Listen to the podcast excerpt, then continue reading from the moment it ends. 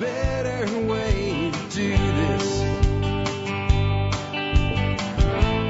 Let me show you a better way.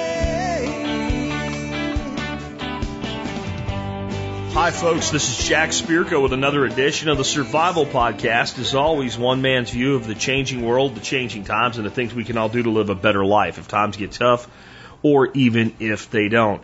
Today is June the 29th, 2017. This is episode 2034 of the Survival Podcast. And before I tell you what we're going to talk about today, I want to drive home a reality for you. Um, the 4th of July is on Tuesday and uh, I'll save more on this for a little bit later with an announcement. But I will I will be taking Monday and Tuesday off. It wouldn't matter because the third is Monday. What that means is that tomorrow will be the last podcast of July. It will be the expert council Q and A. Um, I am going to run a, re, a rewind show for you guys on Monday, and I think I'll just not do anything on the Fourth of July. I'll just take the day off with my family. But um, the, what that means is that this, you know, this week is the last week we'll get together, and when I come back on Wednesday, we will be in July. Big deal, Jack. A month has passed. No, six months have passed. 2017 is half over. We are now as close to Christmas. Actually, we are now closer to Christmas than we are far away from Christmas because it's the 25th of December, right? So we are closer to Christmas than how long ago the last Christmas was. That sounds crazy, doesn't it? But you know what it means. Tick tock, tick tock. The clock ticks for us all, and it's up to us to be advancing our lives because if you don't advance your life, there's no sliding scale. You're going to move backwards. That's how it works. Tick tock, tick tock.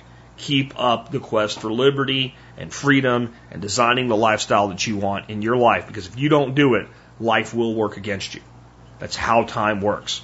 All right, so what are we going to talk about today? Well, we are going to talk about whole bunch of stuff from your calls. This is a listener call show. I have a couple of calls that are like very similar. I'm going to play them as like one thing and answer back on them. It's about spending cryptocurrency using a debit card type type type technology. I have a real world story on a vaccine side effect that medical science just said, that's not a vaccine side effect. Yeah. Yeah. Uh, we have more on the repair of damaged land. This time, land repair, uh, repairing land that was damaged in storms. We have um, a question on dog training.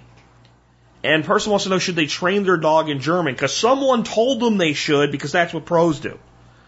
Yeah, some people don't know why they say what they say, and we'll talk about that in a minute. We'll actually talk about why professionals tend to actually do the whole training in German thing or some other language, and why you really shouldn't care unless, well, you have a very specific reason for it. Uh, next, uh, dealing with weeds on your electric fence. I'll talk about that. Dealing with blight and cucumber mosaic virus in your garden. To lease or to buy a vehicle? Or is there a third option? And no, in this case, when I bring up the third option, it is not the new subscription type services we've been talking about with, you know, access over ownership. This is a totally different way to look at things that I think a lot of you might appreciate. Um, I have a question about my wicking beds and how I actually design them and what the, the soil medium in them is. So I'll tell you all about those. And I have a question on the difference between business owner and self-employed, subject I talked about in Tuesday's show. A little bit more clarification on that. All that more in just a bit. Before we do that, let's hear from our two sponsors of the day. You know, I use a Berkey water filter in my home and I have for over six years now. It's important to me to have the best quality water, but it's also important for me to get great service, pricing, and support, which is why I only deal with one source. That's Jeff the Berkey Guy Gleason, one of the top dealers of Berkey in the world with customer service that will blow you away. Learn more at directive21.com. Again, directive, and then the number's two one uh, com. Guys, you know, prepping involves evaluating your primary survival needs of food, water, shelter, security, and energy, and then shoring them up. That's really the most simple way to understand it in a nutshell. In that effort, Ready Made Resources is the go-to place to get that done. Everything, and I do mean everything for your prepping needs. Ready made, ready to go at readymaderesources.com. And before we get to your calls, let's go ahead and take a look at the year that was the episode. I have two today. I have one from David Verne, A Desert Robin Hood, and I have Ab Urbe Condita, Livy's History of Rome. I'm going to start with The Desert Robin Hood by David Verne. Tar, tar, Tacfarnius was a Berber tribesman from Numidia who served as a Roman auxiliary. After learning Roman tactics and strategy, he deserted and gathered a small band of robbers in a province in North Africa. Starting out by robbing travelers and raiding farms, they soon grew in size. Tacfarnius organized them into cohorts and equipped them like legionnaires. The Roman garrisons failed to prevent the raids, and more rebels and tribesmen began to join him. Soon he had an army of 30,000 men. He wasn't an ancient version of Robin Hood anymore. He had become a rebel general threatening to take over North Africa. The Roman governor Marcus Calminius had only the 3rd Augusta Legion to counter the threat. Managing to scrape together 10,000 soldiers, Tacfarnius believed that his superior numbers and Roman style of training would win and abandoned the hit and run tactics he had been using and prepared for open battle. Calmilius wasn't a tactical genius, but he had a steady nerve.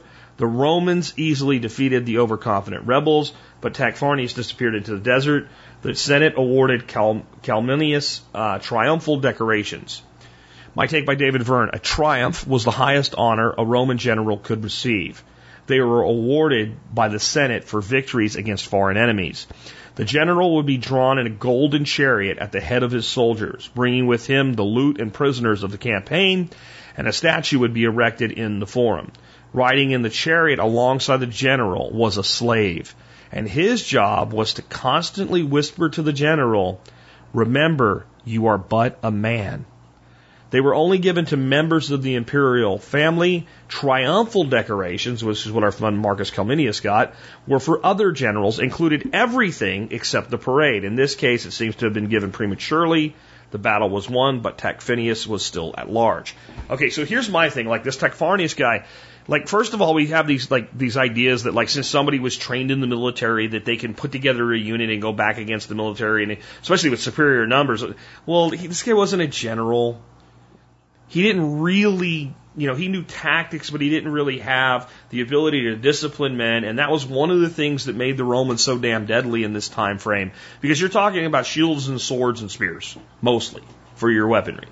So men that would stay disciplined, stay together, risk life and death, and didn't break. Didn't break and listened to their generals and had good generals won the day in these battles things start to change pretty soon, but that's how it was. Well, they don't change. That doesn't change, but the tactics begin to change as technology begins to create new ways of killing men. Um, my other thing, though, is this Tacfarnius guy was doing pretty good until he abandoned what was working. When you're going to abandon something that's working, test it. Don't go all in on it. It could cost you your head. In this case, he didn't manage to save his head, but he lost his army, at least for now. All right, so next one, Ab Urbe Condita, Livy's History of Rome, contributed by Southpaw Ben. This History of Rome was 142 volumes long, though only the first 45 volumes survived in are original for modern day. The books covered everything from the legendary landing of Aeneas after the Trojan War and the cities founded by Romulus up to Macedonian and other Eastern wars taking place until 167 BC in the volumes we have today, and up to 9 BC in the volumes we lost according to other ancient writings and abridged versions of his works. My take by Southpaw Ben. As with yesterday's segment, it's always interesting to see what God and fate allows to survive to the modern day. Like Jack was saying yesterday, our descendants should have much more complete record of our lives than we did in the past. However, fate is fickle, is fickle being, and to quote Dan Carlin, history seems to be a bunny hop dance where humanity will take two steps forward and then one step back. So one day in the far future, the hard drives and computer data we store in our lives might be magic ancient technology that only a few scribes can understand and are rushing to transcribe on papers to the average man when we take the next step back. So that could be like a catastrophic failure of technology. I could put it another way for you. We should just leap forward to where a lot of this stuff, if it doesn't seem worthy of modernizing. May, even if it's here, it may be unreadable, unusable. No one will care, and then some people will come back and try to find all these old hard drives laying in garbage dumps or something and put the data back together. What do I mean by that? Do you remember if you're like as old as me when floppy disks were around and they were actually floppy? The first floppies, not the second floppies. The second ones were hard, but they called them floppies. They were little squares. Remember the big squares like you stuck in your Commodore 64? Right? Yeah, and you could they flopped around and they go and go reading it. Remember those? Okay, let's add some really cool data for you on one right now, and I handed it to you. How many of you have a technology capable of getting the data off the drive? Now it isn't that you can't go find it. There's still, I'm sure, some of the old, old floppy drives out there, and the, the mid-sized floppies or whatever you call the small floppies, the hard floppies, whatever they call those. Um, I'm sure there's still computers out there that will read it, but how readily available is it? So here's what I want to ask you. Not going 100 years for it. 20 years from now. 20 years from now, if somebody finds a box of floppy disks that were cutting edge technology in the 1980s, right? So we're talking about 50 years from the period that that's what everybody used. How hard, I don't think it'll be impossible, but how hard do you think it will be to find anything that would read them? So, is it reasonable to think that even that badass 16 core processor driven hard drive that's in your badass computer right now may not be that important to the future? And will it actually be readable? What about all those, you know, web servers out there with all this data, all these all this information, if the future generations don't value it, it could just be obsoleted and lost. Something to think about. Maybe we're not as permanent as we think, even in the permanency of human beings. That's a thought. All right, folks, I want to remind you one more time about the Members Support Brigade. That's the way you can help support this show by becoming a member of our MSB. Just go to the survivalpodcast.com and click on members to learn more. But I want to give you six of the more than 60 discounts we get today. All of these pertain to growing your own food. Marsh Creek Farmstead can give you discounts on the Irripan and comfrey cuttings. Bob Wells Nursery gives you 10% off all of their offerings, bushes, trees, shrubs, and vines that grow food in your own backyard. And then we have four great seed companies that all do really great discounts for you. NE Seeds, Terroir Seeds, the Victory Seed Company, and High Mowing Seeds. If you take advantage of those with your homesteading activities uh, throughout the year, those alone will probably pay for your membership. And hey, you know what? There's still over 60 more companies offering discounts on things you're probably buying anyway. So get by the survivalpodcast.com today, click on members to learn more and sign up. And if you've let your membership last, lapse, remember now would be a great time to come on back to the Survival Podcast MSB. All right, with that, let's get into your first calls today. These two calls are so similar, I'm going to play them back to back and come back with I see as the weakness in this technology. And I, I think both of these got to kind of acknowledge that weakness, but it also has some other things that I want to talk about with you um, with the crypto space as a whole. Uh, this is a good lead into that. Jack, this is Kurt from West Tennessee. This is about a way to use Bitcoin easily every day. Visa offers a debit card called the Shift Card, which works with your Coinbase account. You swipe it anywhere debit cards are accepted and get a text within a few seconds that your Coinbase wallet has been charged. I've used it for about a year and had no problems with it. I love the show, but when you're ready to bail out of Texas and come to the greatest place on earth, West Tennessee will be waiting. I'll be listening, Jack. Hey, Jack. My name's Spencer. I had a comment for show 2029, the guy who called in wondering how he could purchase groceries with crypto. And I don't know if he was specifically asking about Dash, but I do know there are services for Ether and for Bitcoin where it may, may just be a stopgap, but you can have a wallet that is linked to a debit card and use that debit card and they instantly sell however much Bitcoin or Ether is required for the transaction and dispense it just over the Visa network. So that might just be a stopgap, but I think it's pretty interesting. So thanks for your time. Okay, so there is uh, it, it, it, this does work, and I, I've talked to people that use it, but there's an issue here that I wanted to kind of point out and I also wanted to point out how it, affect, it affects me when I decided to, to get myself out of Bitcoin, um, which, in spite of the rally, I still think was the right move. Maybe moving it to Bittrex and going to Ethereum might have been a better move considering the, the crazy rally Ethereum's on. But I went to fiat currency with the, the, the money that I had for Bitcoin. And that's because I see a huge drop coming in Bitcoin. I could be wrong, remember, I could be wrong. Um, but I, I, I think I, I see a huge drop in Bitcoin coming around the end somewhere near the end of July. There's like, there was this big profit taking. And then I think there's going to be a lot of uncertainty about the soft fork that's coming in uh, August 1st. And then at some point there'll be a mass exodus, whether it's in the fiat or other cryptos. It doesn't matter. I think there'll be a mass sell off. And that'll drive down the price of Bitcoin. Much, I think it, I, again, I'm guessing here, but I expect it to go lower than, um, than it recently did. And as they ferret out what's going to happen with this fork, are there going to be two bitcoins? Which one's going to be? Once it's it's known, I think there'll be a massive rally in whichever side of the fork is the winning side of the fork. But I, I think investors hate hate uncertainty, so I got out of the way. So what does that mean though? That means that this year I will pay well in this year's tax return uh, for that'll be paid in in the in the the winter. I will pay capital gains tax on the gain on that. I'll have to declare a basis and I'll, I'll have. So here's one of the weaknesses of this. The IRS's tax guidance on cryptocurrency is it's not a currency, it's a commodity. They, they don't want to view it because they view it as a currency. Then what you're talking about in these cards is just a conversion. It's a currency conversion. And unless you're specifically executing trades like Forex for profit, then it's just a currency conversion. You just spend it. But since they've labeled it a commodity, it has to be spent every time you would use that card. Coinbase would record a sale, a sale of Bitcoin to fiat and then a spending of said fiat. Now, by, by the IRS's tax guidance, if I have one Bitcoin and it was worth $500 and when it got, you know, this is a long time ago now, right? Let's say it got up to $1,000 and you wanted to sell me, I, I, I don't know, uh, a gun a private sale of a firearm, no problem. And I paid you one Bitcoin now worth $1,000. The IRS says by spending it, by spending it and exchanging it for a good or a service, I have in effect sold it.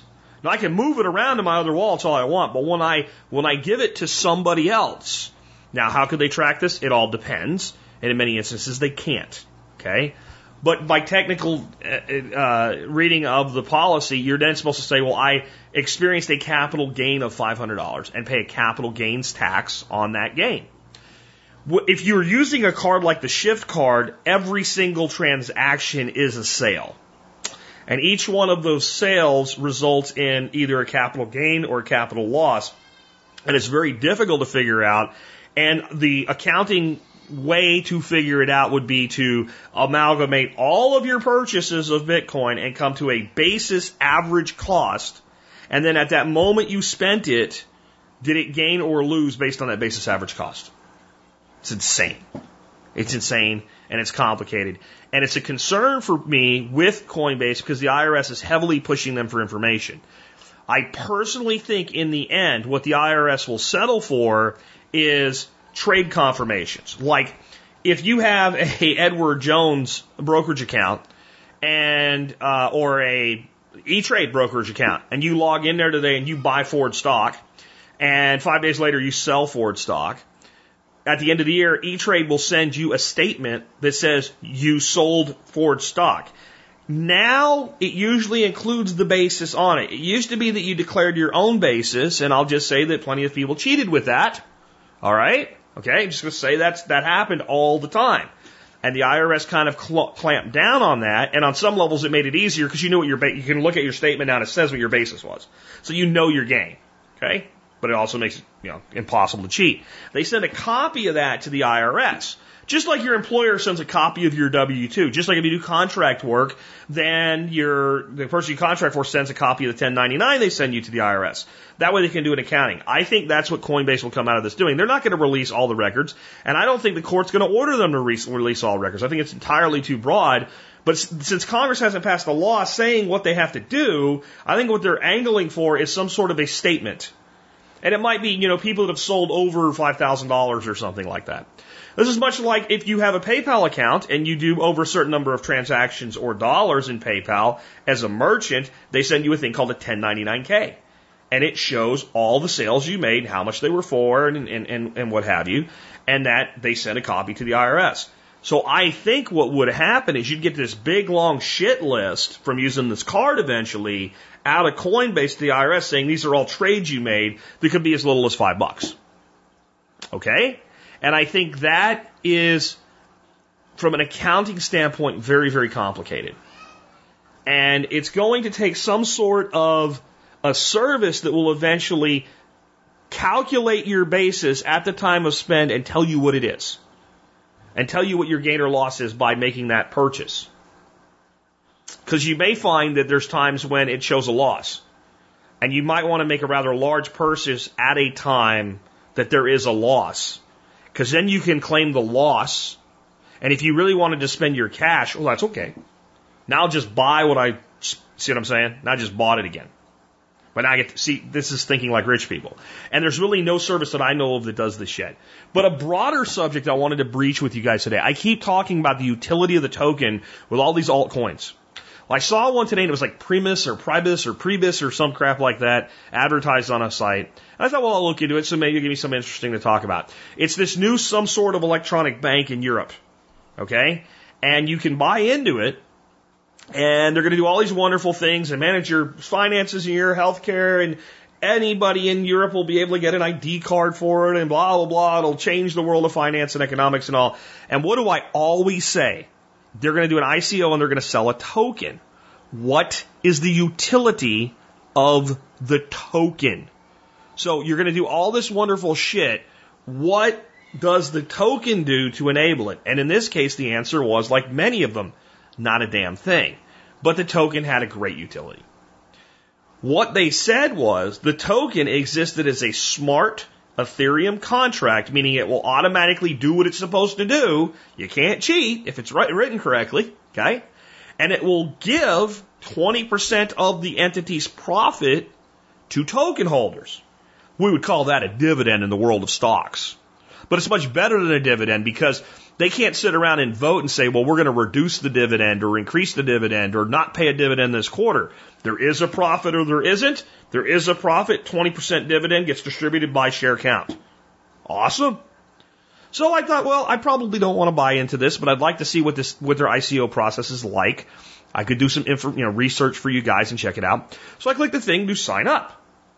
And it said, right at the bottom, tick this box before you fill the rest of them out, and it says, I certify that I am not a U.S. resident. Why? Because the FTC would say that that is an illegal solicitation. That is an, you cannot do that. You can't do that. You got to protect people from stuff like that. So you can go out and buy a coin that has no freaking value whatsoever except a promise in a white paper Government, that's okay. But if they actually promise a return of even the potential of a return in some direct manner, we are the only people on planet Earth that can't buy it. Because the regulations that deal with American citizens are so complicated and complex. So what's going to be interesting, because we're the big, we're obviously the biggest market in the world financially is will someone figure out a way within these ICOs to do a return of profit to the initial investors beyond appreciation of the token through something like this in some way that loopholes the Federal Trade Commission? It'll be interesting to see. But yes, once again, your government is protecting you from one of the more sane things that somebody doing an ICO could promise a return that would basically effectively be a dividend because your government has to protect you from you know things like you making a decision about how to spend your own money. Anyway, with that, we got another one here, uh, two, like two parter, two calls in a row. Same person though on the MMR vaccine. Very interested to hear this one and let you guys hear it. Hi, Jack. This is Nicole from Mill City, Oregon. I have a comment about the MMR vaccination. I my 12 month old uh, last week got the MMR vaccination, and two days later ended up in the ER with over 104 degree temperature. Uh, the morning she woke up that morning with a fever, and I was able to get it down. It was just a low grade fever. When I called the doctor during the day, they said, "Oh well, it must be because of MMR. That's pretty likely. Low fever." Well, then, as it progressed and got higher, they said, "No, it can't be vaccination that's not normal. She must have picked up a virus at the doctor's office. So then we went to the ER and they said the same thing. Oh, she had to have picked up a virus at the doctor's office when she got her vaccination, which is funny because she had had no previous, no, no symptoms of any virus. She just had a fever. Whenever her fever would go away, she was fine. When they finally gave her a ton of Tylenol and got her fever down, the next day, never spread fever again. But this will never be documented as being from MMR vaccination because they're documenting it as her having a virus after, while she was at the doctor's office, she picked up the virus. Not, nothing to do with MMR.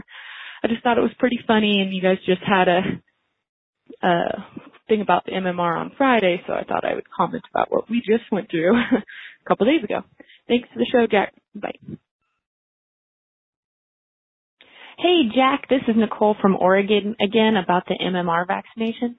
I forgot to tell you that we are stretching out our daughter's vaccine schedule. She received only MMR and Hep A. She's been vaccinated with Hep A before and never had a reaction.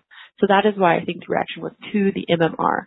Just another case of a reaction to a vaccination being documented as picking up a virus at the doctor's office where she just happened to be getting vaccinated.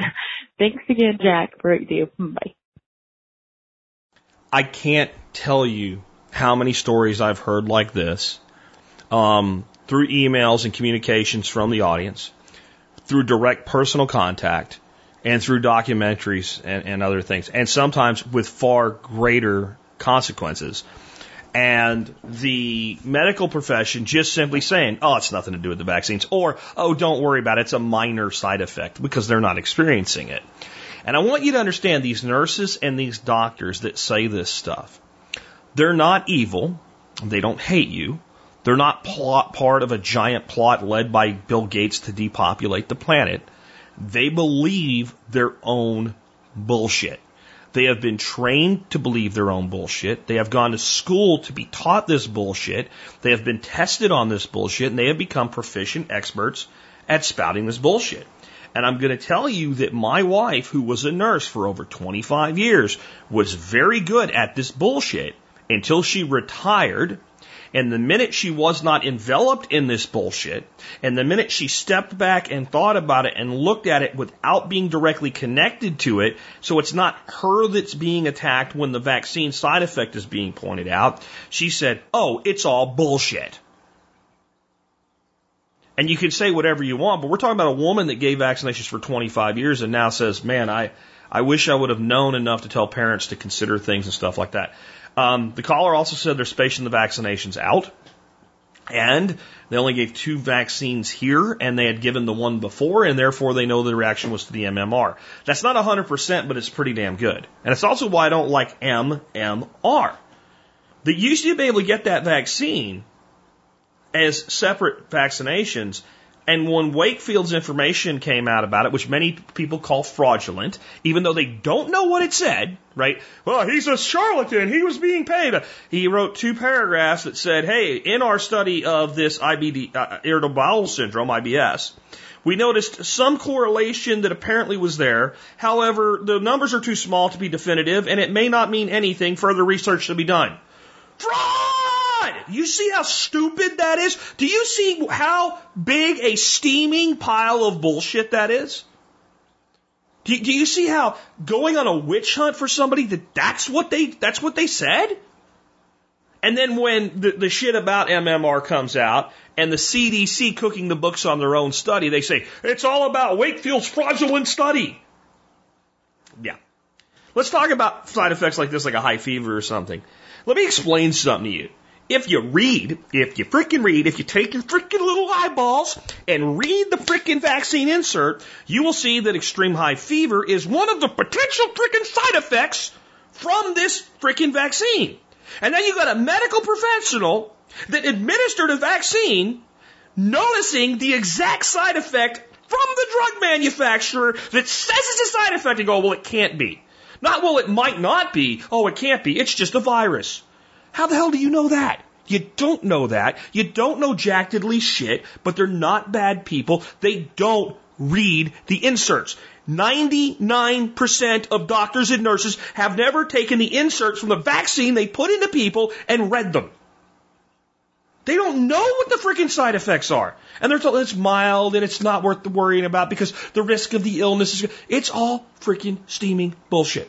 And again, I'm not an anti-vaxxer, but I believe in, and I, I don't think we need to give our children as many vaccines. And I want you to think about this. One of the side effects that can come along with extremely high fever that's on the insert, and don't tell me it's not until you read the insert and you'll see the freaking word. I can't tell you how pissed off I get when you people that say that's not true. Read the insert from the manufacturer is something called encephalitis. Yeah. Do you know what that is? That's where the freaking brain swells up inside your freaking head and your head freaking hurts because your brain is bigger than your cranial capacity to encapsulate your brain. It puts pressure on your brain. This could be very mild or it could be very severe. Got it? Can be moderate. It's the time when a child's brain is developing. Do you think swelling a kid's brain up when they're that little for just a little while for something companies say was mild to moderate might give them cognitive deficiencies in development? Maybe, maybe not. I don't know, but I'm not going to say, well, it's not possible because that's what I was trained to believe. And I think the average medical professional today is doing society an extensive disservice because they won't even take the time to consider opposing opinions and they won't even read the vaccine insert for the thing they're shoving into the body of an infant. I challenge any single one of you out there practicing medicine at any level, from LVN nurse all the way up to a surgeon. If you in any time are recommending or administering vaccines, every single one you recommend or administer to read the entire warning from the drug manufacturer from point to point, from stem to stern, and really think about it. And if you won't do that, don't give vaccines because you're willfully ignorant about the risks and you can't give your patients an honest risk assessment to make a decision with. And you shouldn't be practicing that type of medicine if you're unwilling to do it. I know I'll get hate mail. You know what? I'm going to say a word you don't want to hear, so if you listen with your kids, you might want to skip about 30 seconds here. I don't give a fuck. Okay? I don't. I don't give a fuck that I'll get hate mail for pointing out what should be painfully obvious to anybody with enough intelligence to hold a medical license. You don't give a drug or administer a drug without knowing all the side effects and being able to honestly advise your patients thereof and to accept the fact that one of them may have occurred after you freaking did it.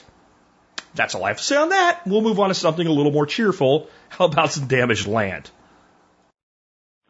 Hey, Jack, I got a question about how to rehab uh, former forest land for like uh, like grassland for resale. Uh, details. Um, I'm in southeast Georgia and uh, I have about a quarter of an acre of my property that was just totally ransacked by Hurricane Matthew last year, and I just finished up clearing out all the lumber, and I basically have a quarter an acre of stumps and former forest land, and uh, we're looking to be at this property for about another year before we buy our homestead.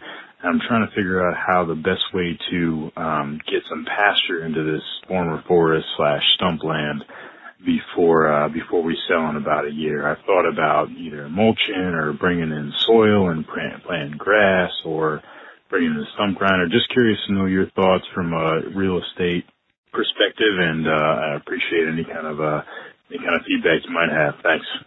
Given that it was forested, it's probably in in from a nutrient cycle standpoint in pretty good shape to grow you know, grasses and, and forbs and clovers and stuff that we would think of as lawn or pasture. And, and what you really want here is kind of a lawn. Because um, it's short term, and when somebody buys something and it's there's a spot there and it's got grass and clovers or whatever, and it, it, it, well, I can do whatever I want with it. But when it's all garbaged up, then people have this like I don't know what to do. If it's a bare dirt, so the other thing is though, if somebody wants to maintain it as pasture, as lawn, as grass, as an out an athletic area, whatever, then they're going to have to mow it. So one of the concerns I would have were the stumps. So you might think about stump grinding or a small excavator if they're not that big, where you can grub them out and do something with them. Honestly, burning them uh, once they're out wouldn't be terrible and it spread spread that potash out. And then just a good seed mix for your season and climate and be able to somehow keep that watered until that seed mix germinates. And a quarter of an acre is not that large. I mean, that's something with, you know, a couple hundred dollars worth of sprinklers and hoses. You could even probably set it up in a few zones and just go out there and turn a valve and do that, you know, twice a day, once in the morning, once in the afternoon for a couple weeks. And then you, if you don't want that stuff, you could throw it all on Craigslist and sell it or something. Um, but if you don't keep that seed wet, you're not going to get good germination. It's going to bake. And, and I would look at getting this ready and then planting. It's Georgia, right? I think is what you said. So, you know, you have a pretty mild winter. So I'd like it planting this like in, in mid September to late September when the, the hottest time of the year. So you're going into, you know, any grass is going to do really well until you get to super cold temperatures, you know, hard freezes and stuff like that. And I would just do some sort of a grass and clover mixture. Uh, talk to your local feed store or ag, ag store or something like that about, you know, what, what, what grows well in your area, uh, just as a cover, a, a good cover and something that's going to be perennial or you're going to seed it again in spring with something perennial to keep it looking good until you sell it. I wouldn't go through any um, heroic efforts since you're not keeping the property and you have no idea what the next landowner is going to want to do with it. Uh, the big thing you didn't tell me, like how much land do you have, how far away from your house this is, how complicated this is going to be. Personally, if it was me, I'd restore it to a woodlot. You know, a lot of that stuff may coppice back up on its own and all, but I can see why you would want to not do that in a short term play to, to, to, to move the property out. But I would also look at it this way. When, and this is anything that you're going to do to any property ever how much less will the house sell for if you do nothing?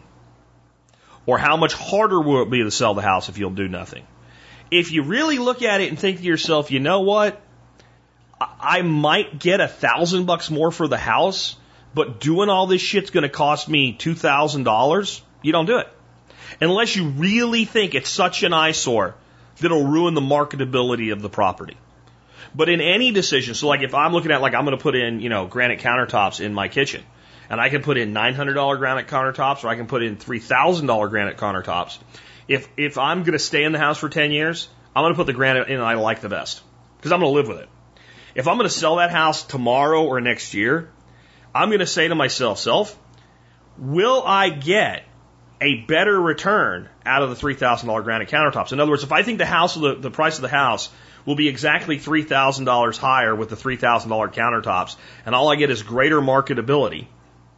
And I think if I put the $900 countertops in, I'm going to get $2,000 more for the house, and I'm going to profit $1,100. I'm going to go with the $900 countertops because I like money.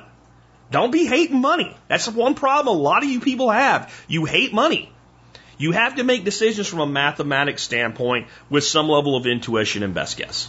In this case, I think you're probably right. I think if it's as tore up as it sounds, it'll probably look a lot better if we clean it up and just get something growing on the ground over there. And again, I would go grass clover mixture, talk to your local suppliers about what's going to do best, plant probably in September, and grub out or grind out at least the stumps that would be the most problematic for someone that was going to take a lawn tractor or whatever and mow it. Because you hit a stump, and I'll tell you another thing, just a little side here if you're not going to grub out or grind stumps, and you're, they're going to be a problem for your tractor, They're not little ones where you can get the chainsaw right to the ground and just buzz them off dead level and the blades will go right over them. If they're going to be a problem, leave them high.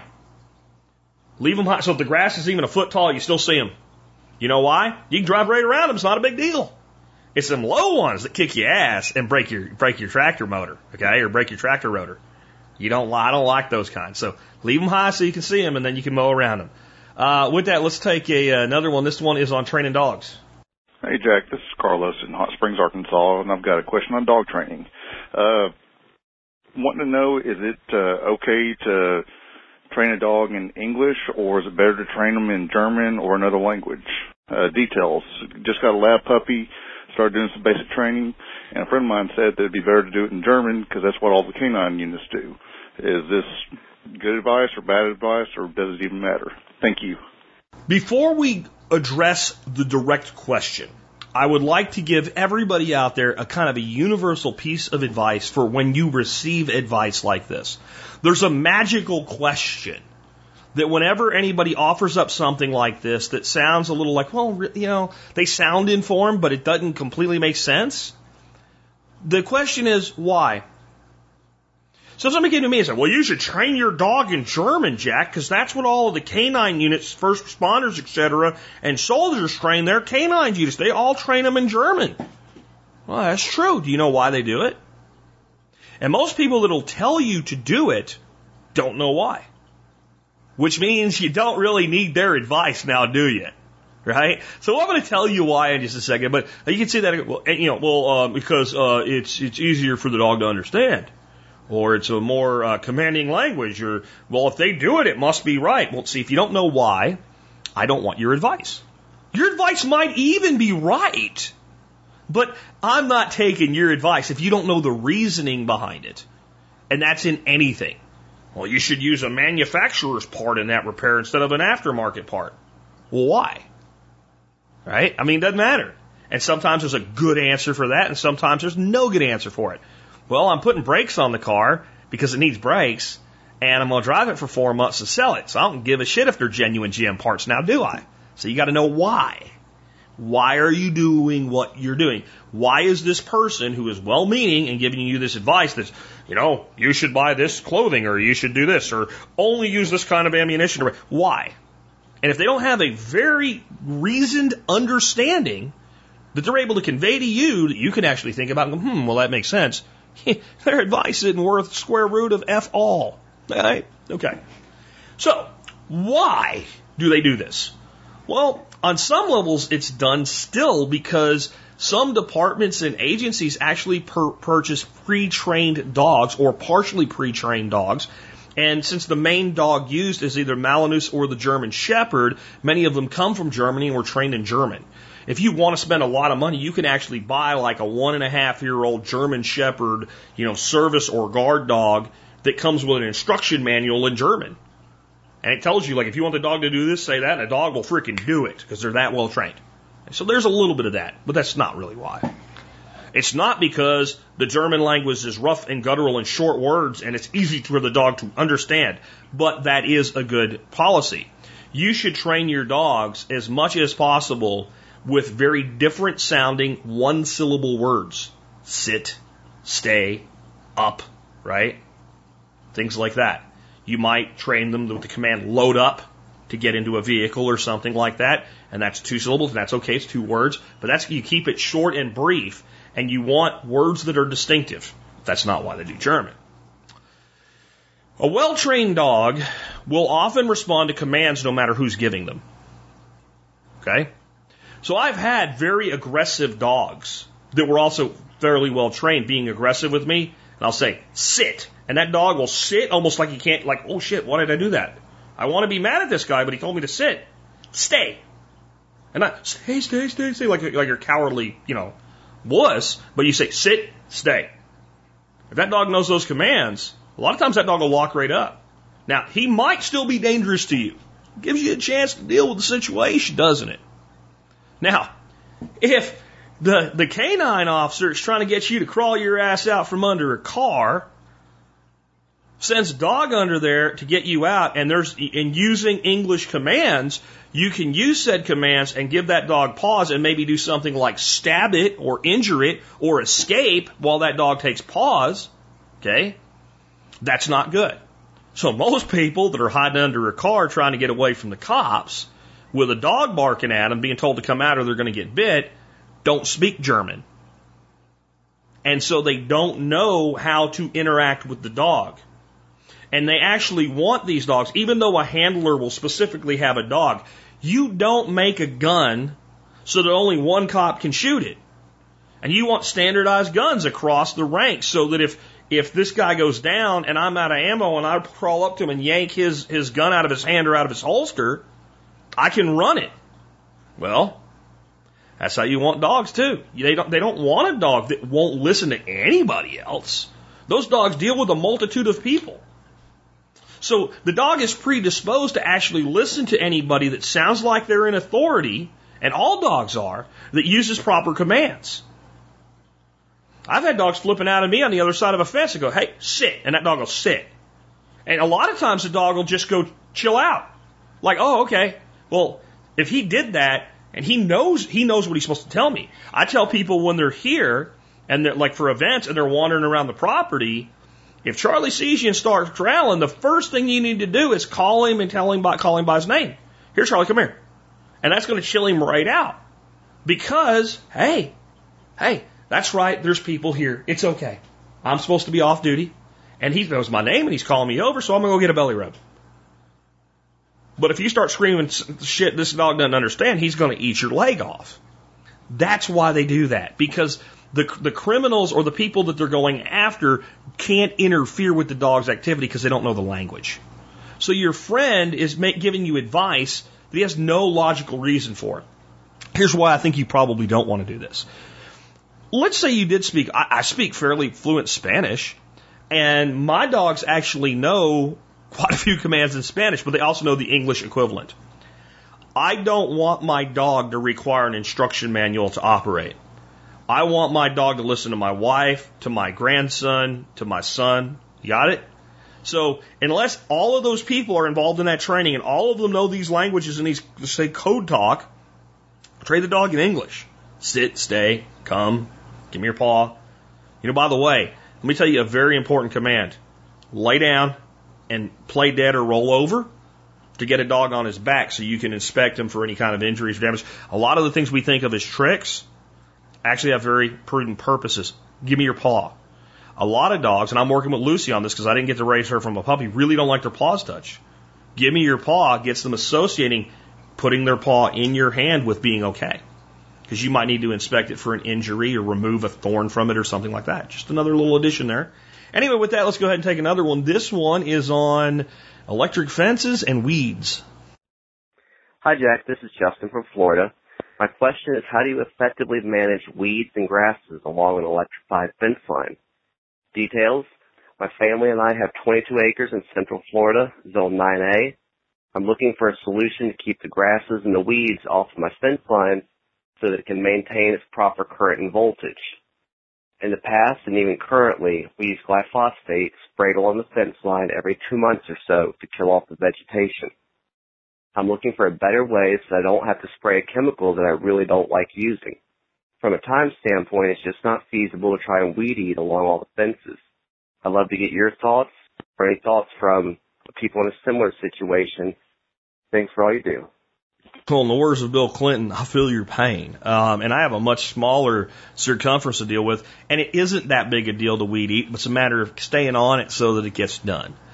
Um, on, on the scale you're talking, and many people dealing on a scale that's larger, here's here's my thing about Roundup. I don't like it. In many ways, I hate it, but I won't hate on somebody for using it and spraying a fence line with it to keep weeds off of an electric line and only doing enough for that is is is likely the most reasonable and legitimate application of glyphosate there is. And it's not likely to do a lot of harm to the rest of the ecosystem. Um, when you see people do this, if they're not out there just like spraying like this like 50 foot wide swath, if they're actually spot app, app applying it, like they're walking the fence line and just, or they, you know, I, I don't spray glyphosate, but I have a big um, spray tank, a 35 gallon spray tank. I put it in the trailer behind my tractor, and I'll dump like a gallon of Garrett juice in there uh, and a gallon of um, uh, liquid kelp. Uh, and maybe some other things, maybe some uh, compost tea or something like that. And I will drive around and spray my trees in the spring with that to kind of tonify them as they're coming into, you know, bud break and all. So I've seen people do that. You take a tractor or a four wheeler, you got your spray tank, and, and what you see is everything dies right there in that line. You don't see a lot of it crawling out and killing other things. So I don't want to use Roundup, but if I were in your situation, I might break down and do it if it was all that worked. The best weed killer that I've ever found that is, you know, an organic type weed killer that has a lot less uh, of the concerns and problems that something like Roundup does is white vinegar with soap, just plain old dish soap. And what it does is the, the soap spreads out throughout the vinegar, and when you spray the vinegar on the plant, the soap causes the vinegar to stick. And I have a video of a guy doing it. You can see how quickly it works. Here's the problem with it. It doesn't last but three or four days. And you start having regrowth. Works really good for three or four days, and then you start having regrowth. And I just don't know that you'd want to spend that, you know, be out there every fifth day, you know, or at least every Friday doing it. So I don't have a great answer for you. I, I really don't. I think in the future, you know, this problem will be, you know, solved by a little robot Roomba style like vacuum weed eater that will just drive along and just and it'll be you know it'll have a certain clearance of the wheels and it'll just stay right under that wire and it'll, and it'll run you know you know it'll run a thousand feet and take a break and charge back up with a solar battery and it'll just keep going and it'll just drive all the way around your perimeter and keep your fences cleaned off. Uh, I think that is a product that even people that are willing to use Roundup would like. So I think the market will create that product, but it doesn't exist yet. Um, the only other piece of advice I can give you, and I give this advice for multiple reasons, is oversize your charger. So if I have 25 miles of wire, I'm going to put like a 100 mile box on it. And for instance, I have about a quarter mile of wire and I have a 25 mile box on it. And those higher performing uh, chargers are not immune to this problem. But when a little piece here and a little piece gets there, they still tend to give a really, really good shock to any critter or person that touches them. And they tend to, the smaller little bits of grass and stuff that first start to get on them, they tend to kind of, you know, when they, when they get in contact and it, it zaps them, a lot of times it kind of gives them some dieback and all, and it gives you a little more time in between having to get out there and do it. That's the only advice I have on this. Anybody that's dealing with this, in a way that does not involve using a chemical like glyphosate, please let us know. And, and instead of emailing me, I'd love if, if whoever has that information, go to the Today Show and do it in the comments on the blog so that other people can see it. If you email it to me, though, I will put it out. I, I'd like to, you know, have a good answer for this one because I don't. And it's one of those times that I'm, I'm not a purist. You know, I'm not an ideologue above pragmatism. And glyphosate's bad stuff, but all of the problems that we have from it started when they started genetically modifying crops to be sprayed with it. When it was used as originally intended, which was spot applications, uh, in location specific applications, or, you know, I've even seen people, I've seen Mark Shepard use, use, use glyphosate. Mark Shepard, you know, king of restore, restoration agriculture. I've seen him use it.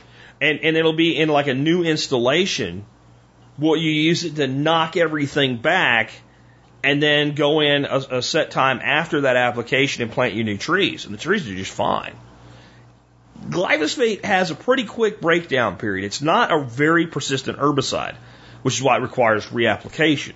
That's why they modify the crops so they can spray it multiple times while they're growing it and you eat it. See, there's where the big problem is. Those are my thoughts. Again, if somebody has a better answer to this one, I don't know if you can train your freaking goats to eat, or not goats you can forget about. Maybe train, train sheep that know to eat just under the wire to not get shot. I, I, I don't know. I, I think the Roomba style uh, weed eater robot is the. Uh, boy, that would what that seems like an idea that needs to happen. You imagine just for the suburbanite, just to keep, you know, because when you mow your lawn, it's quick. It's the weed eating that takes time. That just seems like something that should be there by now. Let's uh, let's take another one. This one is on. Uh, dealing with blight and mosaic virus. Hey, Jack. This is Nick out of Fort Lee, Virginia. I'm wondering how can you remedy tomato blight and mosaic virus in a small aquaponic system? A little background. I'm stationed at Fort Lee, Virginia, and I live in an apartment with a balcony. I built an aquaponic system made out of two halves of a food grade 50 gallon plastic barrel. Uh, currently have an issue with my tomato spreading to my honeydew and squash, etc. It looks like it may be mosaic virus. Thanks a lot. I, I don't think it is. I don't think that it is. I think that maybe you have mosaic virus. Maybe if you have cucumbers, that's most susceptible of the cucurbits to it, and it's a it's a problem that you have to deal with. This is what I think you have. I think you have tomato blight, and you probably have early blight, and it's probably starting at the bottom of your plants and it's eating its way up the tomato and it is a it is a pestilence. I don't have a good answer for it. Um, Howard, Howard Garrett has recommended using cornmeal tea. Basically, you soak cornmeal in water, and after a certain amount of time, you strain it out, and then you spray your tomatoes with it. And I've heard using peroxide and water helps too. And I've tried it, and I won't waste my time with it anymore. It's one of the few things I've heard from Howard Garrett, the dirt doctor, that just didn't do jack shit. It just didn't work. Um, I've come to just accept tomato blight is something you deal with. You keep your conditions as good as possible. It is a fungus based disease. It lives in the soil, or in this case, in the media of your aquaponic system. It starts in the roots. It's root borne and it travels up through the plant. And that's why you see it start. You know, your tomato's looking beautiful up top and the bottom is just dying off. And, uh, you know, I hate GMOs, but if they made a GMO tomato and the only thing they modified it to do was to be blight immune, I might grow the damn thing. I mean, seriously. Like that would be, a, instead of like modifying it to be sprayed with crap, modifying it to resist a, a, a, a blight would be, you know, a good thing. Your squash. I'm going to bet what you see is your squash leaves start to turn yellow and then almost you can see through them and then they wither up and die. Well, that's probably not mosaic virus, nor is it blight. Cucumber uh, plants, to my knowledge, do not get blight. Specifically, they don't get the blight that is uh, endemic to tomatoes and potatoes, things in that family. Um, you probably have squash bugs. And you probably don't see them, so you don't think you have them, because what they do is they all go down and hide right at the below the surface of your media. And then at times when they're hungry, they all come out probably very early morning, very late evening. And all these little, little nymphs from, you know, your, you probably have, if you look, you'll probably find the big squash bugs flying around. Because I have them. I know all about them. And what they do is these little nymphs just get all in the bottom of your squash leaf. And they basically suck out all of the juice out of the leaf. And then they move on. The other thing you might have is squash vine borers, and this is where the whole squash plant will just eventually die. It'll start looking really wilty, it'll come back, it'll look wilty, it'll come back, and then all of a sudden it just dies. And if you open up the vines, you'll find this big white maggot looking thing in there, and stab him in the face and throw him in your tank and let your fish eat him. That's all he's good for. Um, if that's the case, you know, your, your plants will die very, very quickly because they'll eat it out. There's not a lot you can do other than mechanical control, starting your plants as early as possible, and planting, replanting squash plants after, because these are very seasonal insect pests. So if you replant late and you have enough time for another crop, a lot of times you'll kind of skip uh, the swarm of those, especially the vine borers. If you have cucurbits, so you're talking melons and cucumbers, uh, specifically cucumbers that have a very similar appearance to leaves. The leaves almost get rusty looking, but they don't quite die the way that the squash leaves do, where they crumble up to nothingness. They just kind of look worn out and almost rusted, rusted in yellow. That's probably mosaic virus. And that is something that can affect melons, but generally affects things more like cucumber much more highly. It's why it's called cucumber mosaic virus and it is transmitted by the cucumber beetle. And these are little black and yellow beetles. And so one of the things you do is be on the lookout for them and mechanical control, which means squishing their little brains and shoving them in the fish tank to be consumed. Um, but that's a little bit difficult.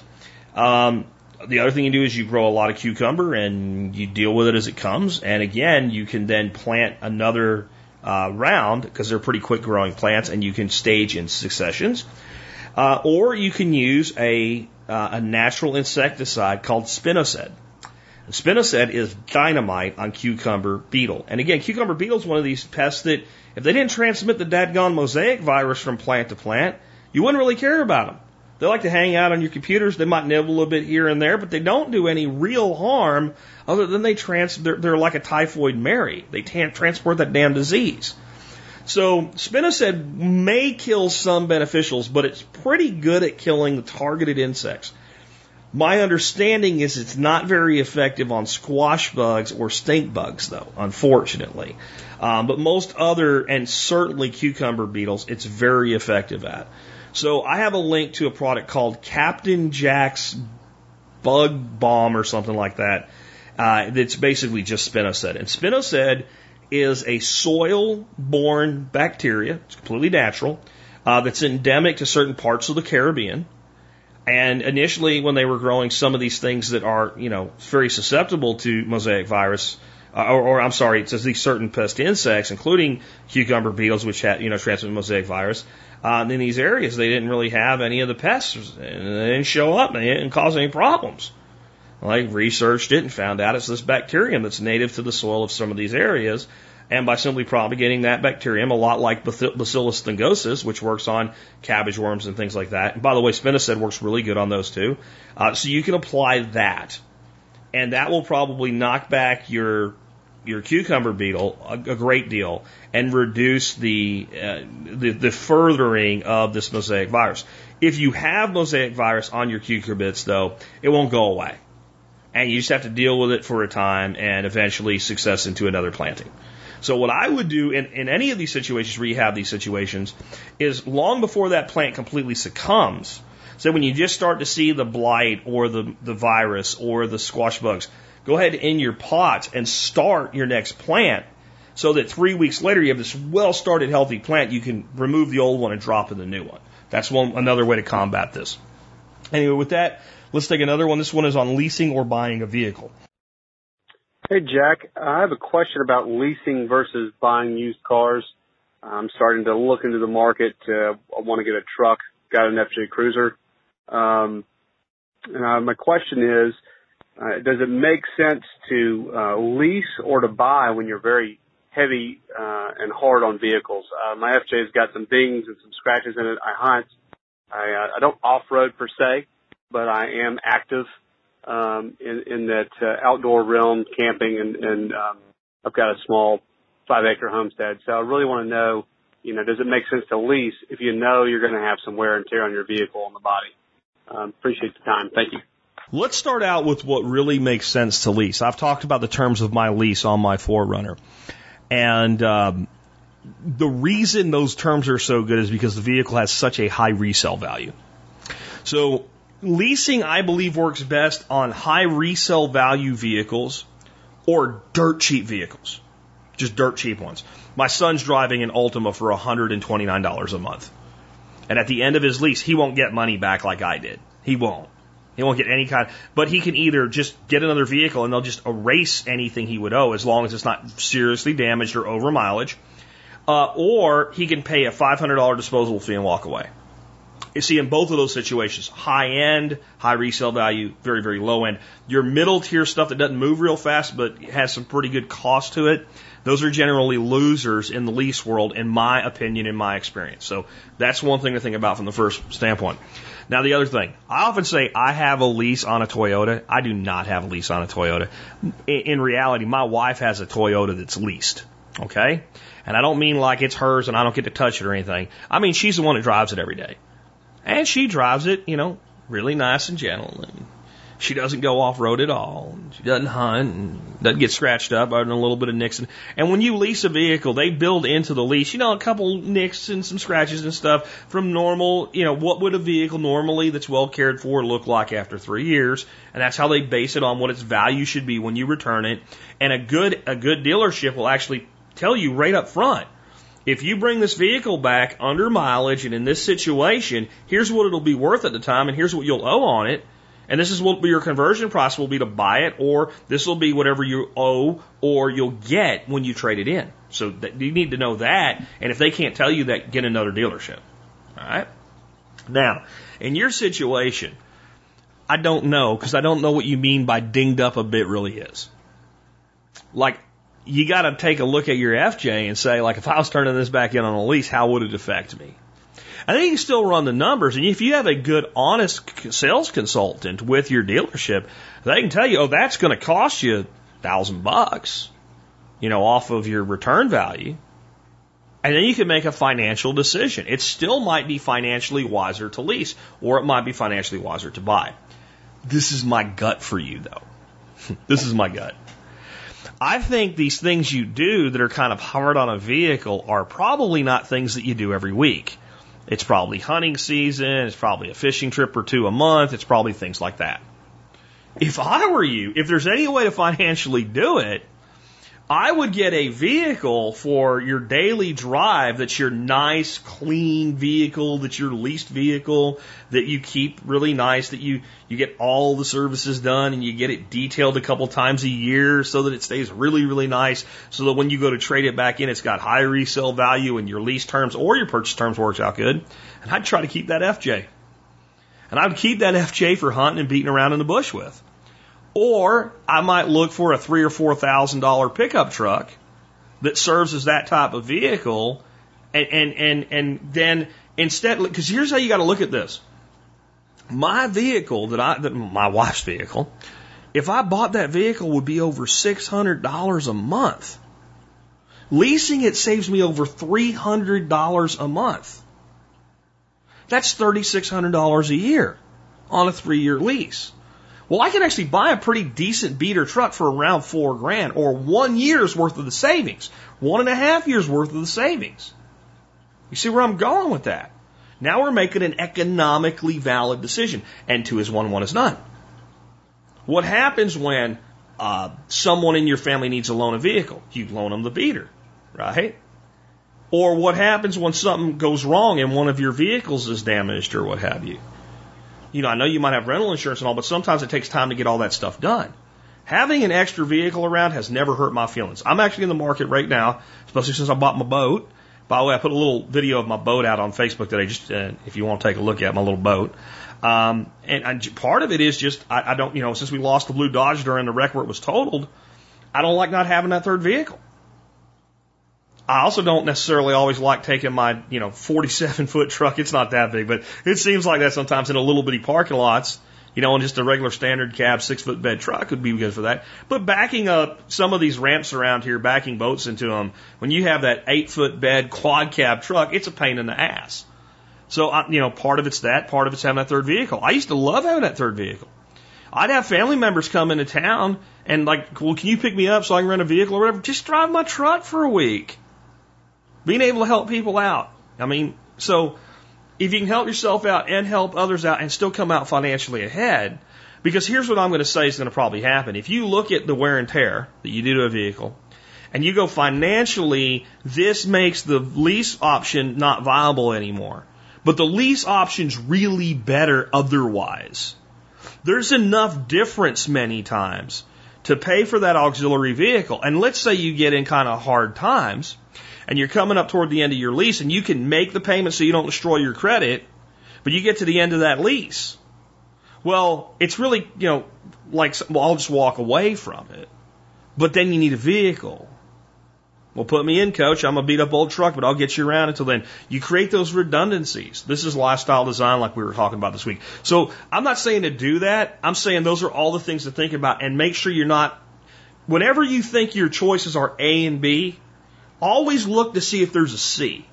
Because a lot of times a little creativity, that option C is the better option for your situation. Let's take another one. This one is on my wicking beds. Go ahead and listen to this. I'll come back and tell you all you could ever want to know about them. Hey Jack, it's Jesse in San Diego again. Hey man, I was wondering if you could give me some details about your wicking beds. Uh, primarily, uh, composition of your soil. Um, also, uh, when you fill your beds, how deep is your soil? Because I know that all matters. The composition of the depth determines, you know, how much wicking action you get. And then um, also, when you introduce new plants or plant new plants, you know, do you water them in, or are your beds wicking high enough that you don't need to worry about that? And uh, lastly, uh, do you mulch your wicking beds? Anyway, uh, I'd love to hear what you're doing. All right, thanks, man. Bye. All right, so let's start out with the media. You want really light, airy, spongy, happy stuff. So compost is, just takes you halfway there.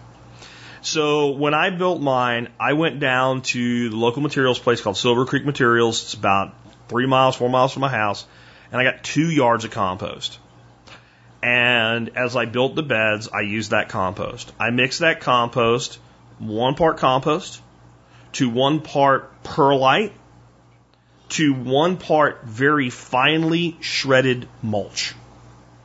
And I'm not a big, I'm not big generally on using wood mulch in the soil, but wood mulch on top of soil. But if you use very finely shredded light mulch, and I, I don't remember the name of the brand, but if you go to Lowe's, there is a product they sell as compost, and it's pretty cheap per bag. I think it's in a blue and white bag, if I remember right. And uh, you can be like all the other rude people and tear a little hole in the bag and see what's in there, and it ain't compost. It's incredibly finely shredded wood mulch. It's not broken down at all.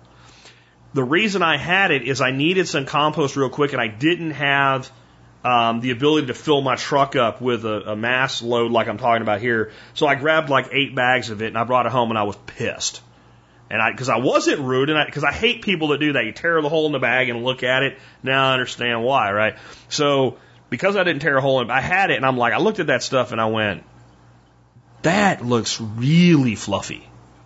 So I made up a mix in a bucket of a third, a third, and a third of those, close to a third, a third, and a third and kind of just wet it down and felt it and look. I said, yeah, that's that's going to work.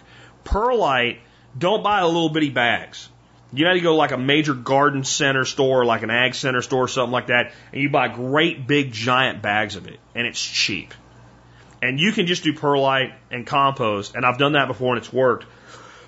but the addition of the finely shredded wood mulch that I got, you know, even though that's not what I was after, it, it's the, the soil is fantastic and it gave some carbon in there for all, you know, because I put worms in all of my wicking beds as well.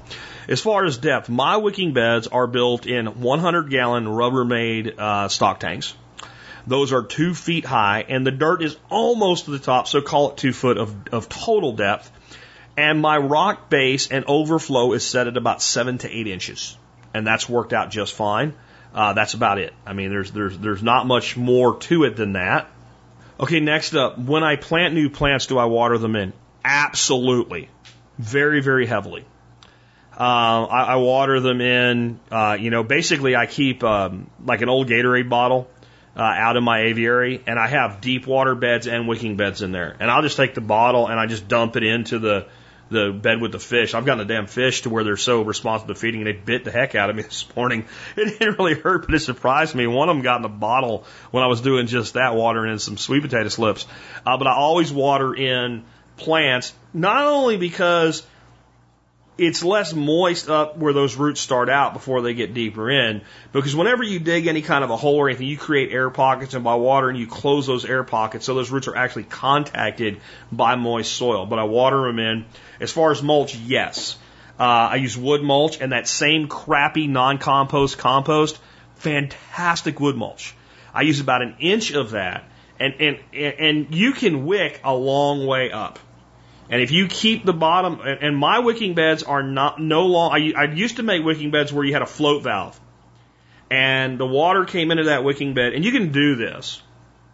And whenever it went down a certain level, it filled back up to that level. Like you know, like a, you can use a toilet valve to do something like that. What I have now is basically an overflow, so that the water is constantly just moving really slowly through there. And I have seen incredible results because of moving water and it's kind of become my go-to now. Well, the ones I did, I'm kind of resenting it now because I had one clog up, and I'm going to have to probably rebuild that one.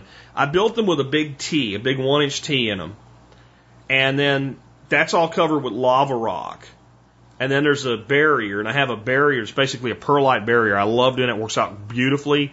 And then the dirt's on top, and that gets a real good wick through that perlite. And it won't float up on you because it's loaded down with, you know, 17, 18 inches of soil. And I also take some pieces of cloth, like the, the cloth I used in mine is I had some um, perforated drain pipe that comes with the cloth on it, and uh, it was all scrap from an old job. I pulled all of that cloth off and made like wicks that stuck all the way down to the bottom that come up into the soil a bit to help that wicking action. So that works. But back to the design that I did that I would probably do differently. Um, David did the first one and when he did that, he just did, instead of a T with a bunch of holes drilled in it, buried in lava rock, and then completely covered so you can't even see it, he did a riser just kind of like you're doing a, uh, an ebb and flow bed with a bell siphon. And they said it was like a constant flow. So you have a piece of four inch pipe, goes all the way down to the bottom into those rocks. And then you have a piece of one inch pipe that comes up with sand up, and that just sets the height, and there's no T on it. It's just an o- straight overflow. And because that piece of four inch pipe is around it, the dirt can't get in there and clog it up. Now here's here's why I'm probably going to end up converting my beds. This is going to be a lot of work, but I'm probably you know as I have problems, I'll convert them one at a time, or maybe I'll do them all in the winter or something. There's a there's a beauty to that. Even though you set your rock and your perlite to a certain depth, you can bring the water level higher. And if you have that little piece of one inch pipe down in there, you can reach down in that pipe and you can pull it out and you can drop the level all the way down to maybe an inch. You take a little bit longer piece of pipe and stick it in there, bring the water up a little higher. You can just take a one inch, if you're using one inch, and any size pipe will work. You know, you decide what your outflow is going to be. Let's say you got one inch pipe. You take a one inch slip fitting, just a straight slip fitting to put two pipes together, and you just stick it on the end, and that's going to bring the, the water level up about three quarters of an inch. And you decide you don't want anymore, you just pull it off. And that lets you play with your water levels. And what you can do with that is maybe you bring your water level up about two, two to three inches and make it really, really wet when you first plant. So those plants get established. And then you drop it down and then those plants have a good root system and they'll hunt that deeper, deeper depth for you. There's all kinds of things you can do playing with that. So that, that's some other options. And again, the, I think that's the easier way to build them now that I think about it. Now, why didn't I do it? And, and why did David help talk me out of it? Um, greed. it's greed. Because that four inch pipe takes up space that you could have planted plants in. You're giving up that area that you could have been more densely planting. Uh, I think it's a mistake now, and we learn as we go. And uh, so any future wicking beds I do are going to have a straight riser with a with a, a, a dirt excluder that I can reach down and change the height of. I've done that other ways too by changing the outflow. And if all your beds are level, you can basically set your level with a stand up pipe. And whatever level you set the place for it to overflow uh, is going to be the depth for all of them. But everything's got to be dead level for that one to work. Uh, with that, let's go ahead. I think I got one more today. Yes, this one is on the difference between entrepreneurship and self employment. Hey, Jack. This is Southpaw Ben calling in. Um, I was wondering what the difference between an entrepreneur and a self-employed person is. I was listening to your show from Tuesday, and I wasn't exactly sure of the differences. I was a little bit confused. Is it the business they're in or who they're selling to? Like, for example, if there's a farmer, um, could you have like a farmer that sells to, the, to like some company, and that would be self-employed because the company like sells them everything versus a small farmer who does their own stuff and finds their own customer base would be an entrepreneur? Or am I completely on the wrong track? Uh, thanks for the explanation of the show. Hope you have a great day. Well, I would actually put most farmers into the the, the category of entrepreneur, a business owner, uh, regardless of how they're choosing to go to market with that. It, it really ain't the same thing. The big issue is, are you billing your customers or are you being paid by somebody? Um, is, is one way to look at it. Because that has a lot to do with what type of control you have over the situation. So let's look at it from a really easy differentiator. Let's say that what you say is, I'm an entrepreneur, I frame houses for a living. And I say, well, who do you frame houses for? And you say, oh, I, I basically, uh, I, you know, line up customers that are uh, general contact, contracting their own houses, and I go out and I take care of all the framing work. And okay.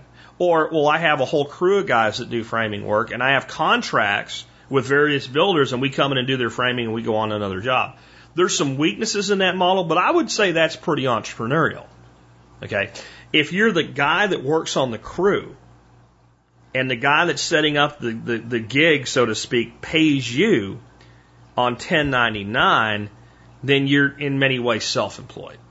If you're a one-man show with that type of operation, you, you maybe have one helper with you, you go out there and actually do all the work, and you can't scale the business, and you really only have one type of customer builders and you're subject to their ebbs and flows and you really can't flex your business into anything else. You just basically have a job without a paycheck. You have a, you have a, you know, an invoice at the end of the day. You're self-employed.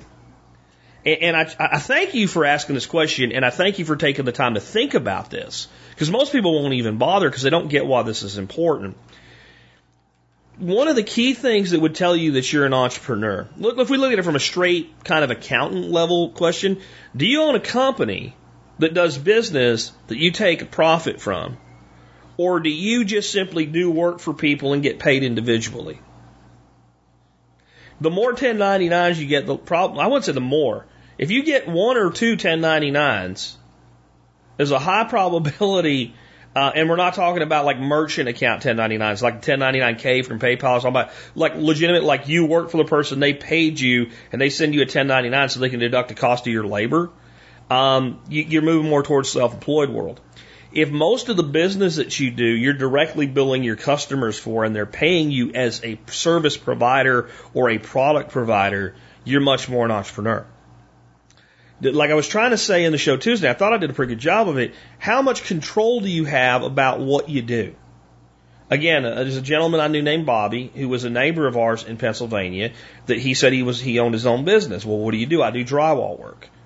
And all he did was he just had a company that paid him to come do drywall work.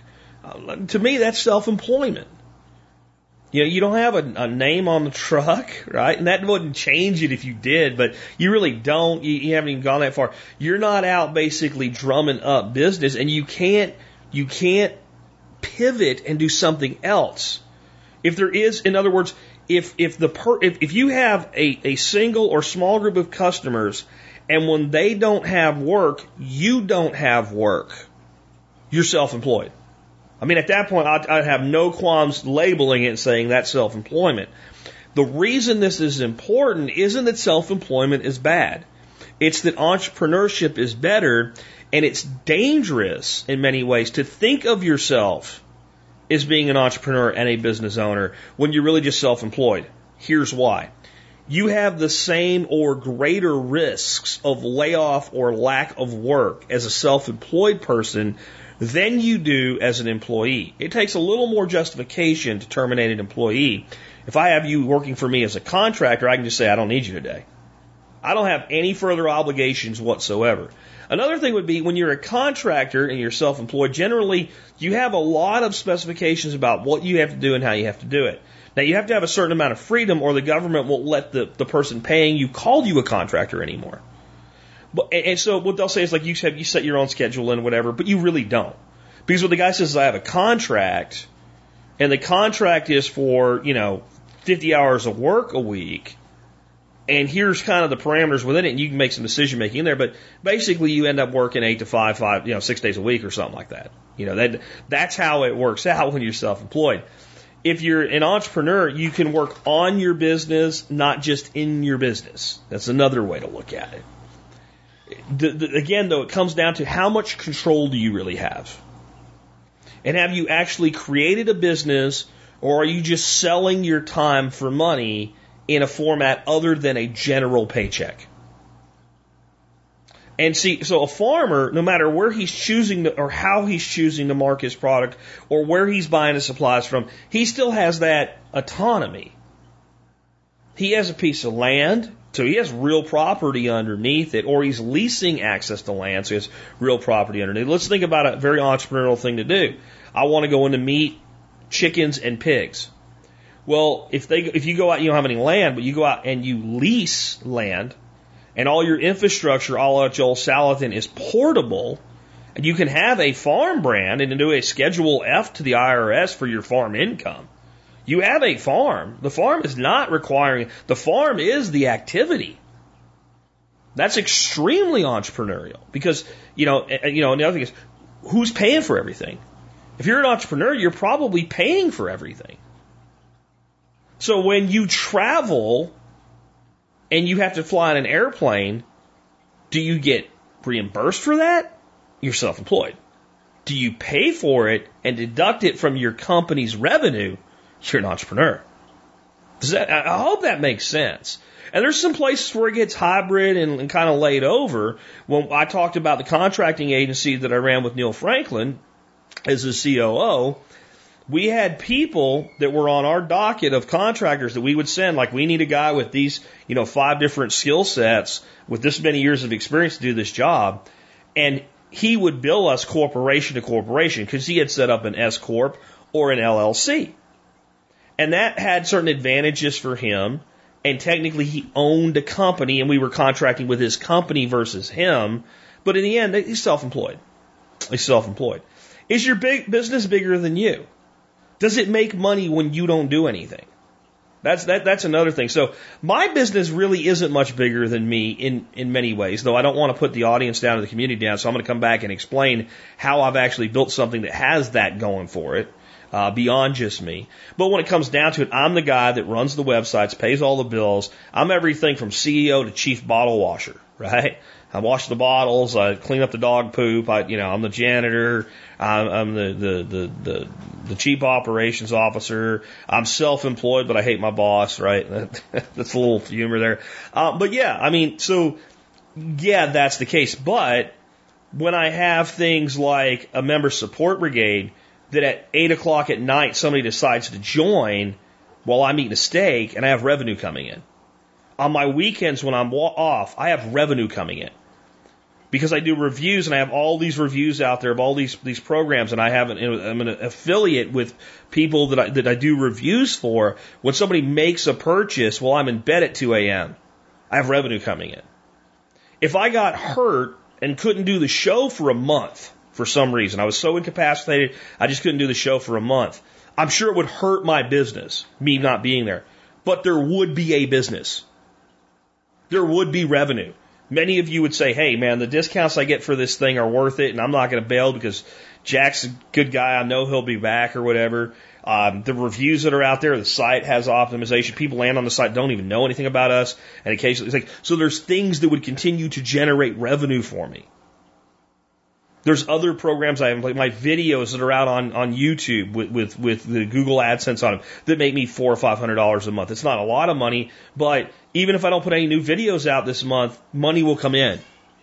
There's a, re- residual income stream or the act, the activity of the business alone creates new revenue. Now you're an entrepreneur. Can you stop working for a week? And still get paid and not because you have some sort of PTO or bank time or something like that or your your your your you know your your person you contract with you know just does that for you once a year or something like that to be nice. Is there is there activity within the business that generates income? So you look at a farmer. That field is growing during the time of the year. That farmer's not doing a lot of work. He can hire someone to come in and do the physical labor and pay them and make a profit. He has options that a self-employed person doesn't. Now again, I'm not shitting on being self-employed. Um, but it's not entrepreneurship. It's a step in the right direction. And if you really want to be an entrepreneur, many times self-employment is the right step in the right direction. Okay?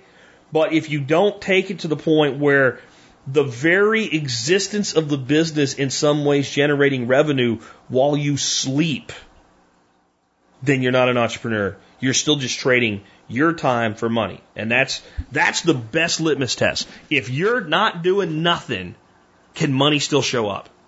The answer is no. You're self-employed. Hope that makes a lot of sense. And it's a great question for a young guy, you know, working his way through college to be asking and taking the time to even think about it. I challenge all of you to think about that, especially those of you that think you're entrepreneurs. Are you? Or are you just self-employed? And how can you, how can you cross the bridge? That might even make a really great standalone show topic someday. Hmm, I don't know. Won't be Tuesday because Tuesday will be the 4th of July and I will be blowing up a small piece of my country to celebrate it. Uh, yes, we have a fireworks stand less than a mile down the road and we will be launching off great big giant fireworks. I will be feeding my family big copious helpings of burnt cow. And I hope you're doing something like that too and enjoying yourself. And please be responsible and safe if you are. So um, there will be no show on the 4th of July. I will have a rewind show for you on Monday. I will be back with a live show Wednesday. And of course, we're not done this week. For some reason, it feels like a Friday because maybe I used to do these shows on Fridays. but We'll have the Expert Council show tomorrow. Um, with all that said, if you do like this show and you would like to support the work that we do, one thing you can do is simply do your online shopping at tspaz.com tspaz.com. You go to tspaz.com, you do your online shopping there, and it will benefit us here at the Survival Podcast. One of the things you can do when you get to tspaz.com is you can click on the Amazon deals of the day, go see what's going on over there, and do any of your shopping that you would rather do on Amazon anyway, and it helps support us. The other thing that you can do is take a look at our annual, our annual, our daily product reviews. I got a new one for you today. I got a new old one. I've never reviewed it before. We've certainly talked about it. It is the Whistler XP800i 800 watt power inverter. Now, the reason I say it's a new old one is Stephen Harrison and I have been recommending Whistler uh, inverters for a long time as a very low cost but very reliable power inverter to power things. So what this does is you attach it to the battery terminals of your car, you turn the switch on, and you plug an extension cord into it, and you can run things in your house when the power's out. And in my review, I have a link to two episodes that I did with Steven Harris where he goes basically how to power your whole house from your car. Okay. And these are a great way to do that. But they're also redesigned. The ones we used to recommend, they don't make anymore. This is the next generation of them. They look a little bit cooler, in my opinion. Um, but they now, one of the big differences, they have USB ports on them. They used to have one, now they have two. So you can charge two USB devices native while you're running these. Uh, I recommend that you mount them to a piece of wood, like a piece of 2 by 10 or 2 by 12 or a piece of thicker plywood that gives it some weight. And when you open the hood of your car and you set it somewhere there and attach it to your battery, it doesn't fall down and go clink, clink, clank, clank, clunk, bang, right? So that's, that's a pretty good little piece of advice. Um, but I think they're, they're like 48.55 or something like that, uh, in cost. I don't think there's another product for sub $50 that does enough, as much for your preparedness as an 800 watt inverter from Whistler does. I think it's that good of a product. So if you haven't ever taken the step to get a power inverter, and I recommend you get two because two is one and one is none. Um, I recommend you consider adding these to your preps. I really do. And I'll tell you another big reason for two beyond two is one and one is none. Most people have two cars to their household. That means you have two generators. And if you paid $35,000 for your car, you have a $35,000 generator sitting in your driveway while your power's out and your food's going bad in your refrigerator. Will one of these run a refrigerator? Okay. Not every single refrigerator. It depends on the startup draw, the refrigerator itself. In most instances, it will. If you're going to rely on it, try it before you need to use it.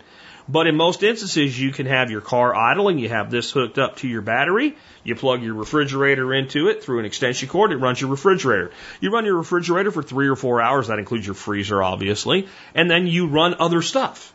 You don't try to run a, your refrigerator and other stuff. It's called a high draw device. But at that, you know, you, when you unplug your refrigerator, since it's cooled down, it's going to hold temperature low really well. Throw some throw some blankets over it, eat the ice cream, etc., and go on and do other things like charge all your batteries to run all your other small devices, charge your computers, run a few LED lights and things like that, and pick and choose where you go as far as what you're using. Now, there's some negative reviews on it. Like one guy said, "I can't believe it. I paid all this money for this. Again, it's 50 bucks. It won't run my microwave." That's because you're an idiot. That's why it won't run your microwave because you're an idiot. Actually, it won't run your microwave for a reason, but you're an idiot, so you can't understand it. It's an 800 watt inverter, and most microwaves draw at least 1100 watts of power. You got a bit of a delta there, moron, so it's not going to work, right? So it's usually, or uh, it doesn't. The terminals don't look like the ones in the picture. Well, that's because you ordered 1200 watt inverter instead of 800 watt inverter, and you don't know what you've done. Things like that. Um, on another note, it's a mass produced electronic device. Sometimes they fail. They just do. Um, sometimes, and there are some legitimate negative reviews, I got one out of the box dead. That's why I love Amazon. Return it and get a new one. Cost you not a dime.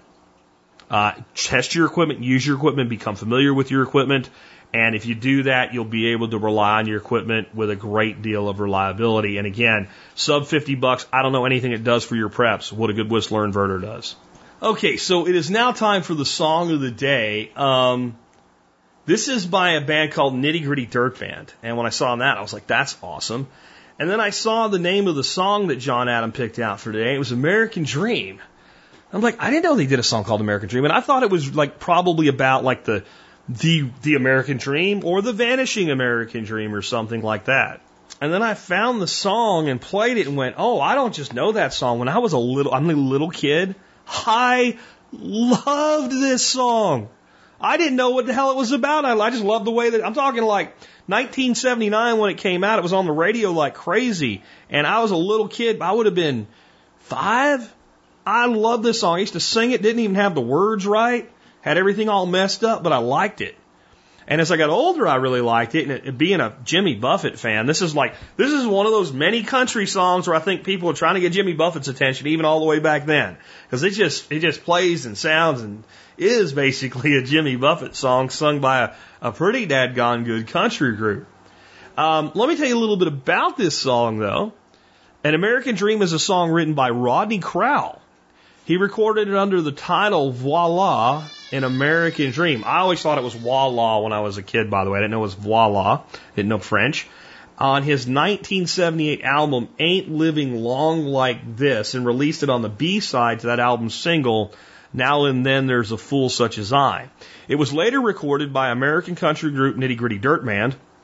I'm reading off Wikipedia now. I'm going to add my own little inflection here. And then people cared because no one cared when Rodney Crowell recorded this at all. Um, it was released in November 1979 as the only single and title track from the album American Dream.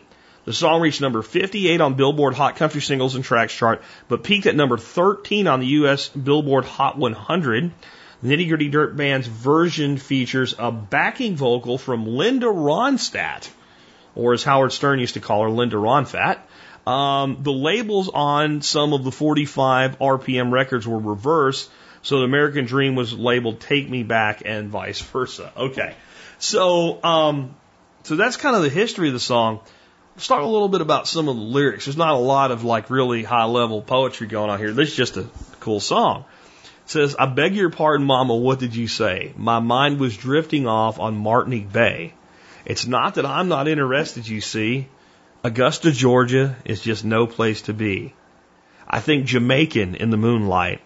Sandy beaches drinking rum every night. We got no money, mama, but we can go. We'll split the difference, go to Coconut Grove, which I assume must be a restaurant or a bar or something like that.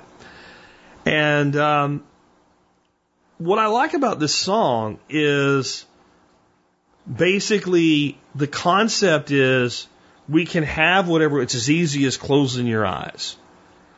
And a lot of the experiences we think of that we want to have from a vacation or a lot, a lot of other things that cost a lot of money, we can get a lot of that experience and joy and enjoyment, you know, without actually spending the money. Now, I don't think there's really a substitute for white sand beaches and crystal blue water. I don't think any parrot head worth his salt would tell you that there is. But there's points in life where we do have to settle for what's available for now so that later we can have great things. And then sometimes song just sounds cool. It's just good music. And this one was, and this is, this would be one of the earliest, if you think about it, crossover country songs. Why? Well, what did I tell you about the song? It reached number uh, 58 on the Hot Country Singles and Tracks chart. Okay. But it came all the way up to number 13 on the general Hot 100, basically pop music. It did better as a pop song than a country song. I think it's because people really did like Jimmy Buffett a lot by 1978, and he had made inroads into pop music as well, even though I wouldn't call his music pop. And here you go, An American Dream. Written by Rodney Crowell and performed by the Nitty Gritty Dirt Band. And with that, this has been Jack Spirko with another edition of the Survival Podcast, helping you figure out how to live that better life if times get tough, or even if they don't.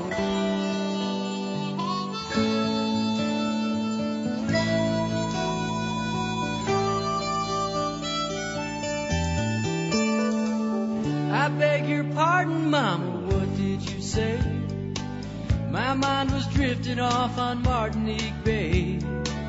It's not that I'm not interested, you see. Augusta, Georgia is just no place to be. I think Jamaican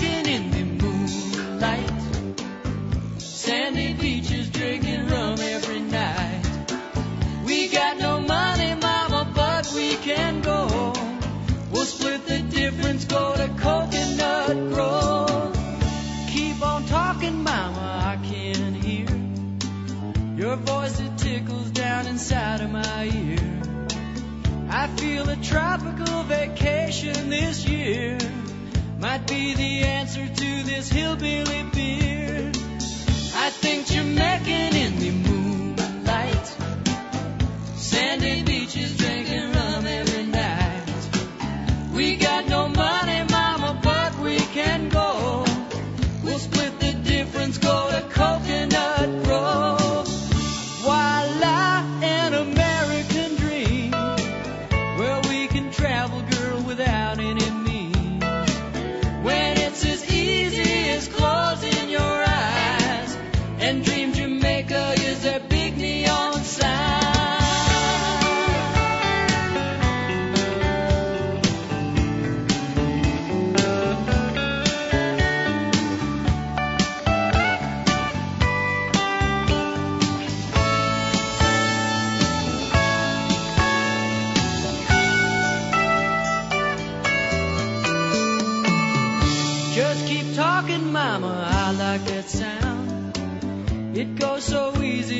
that rain falling down.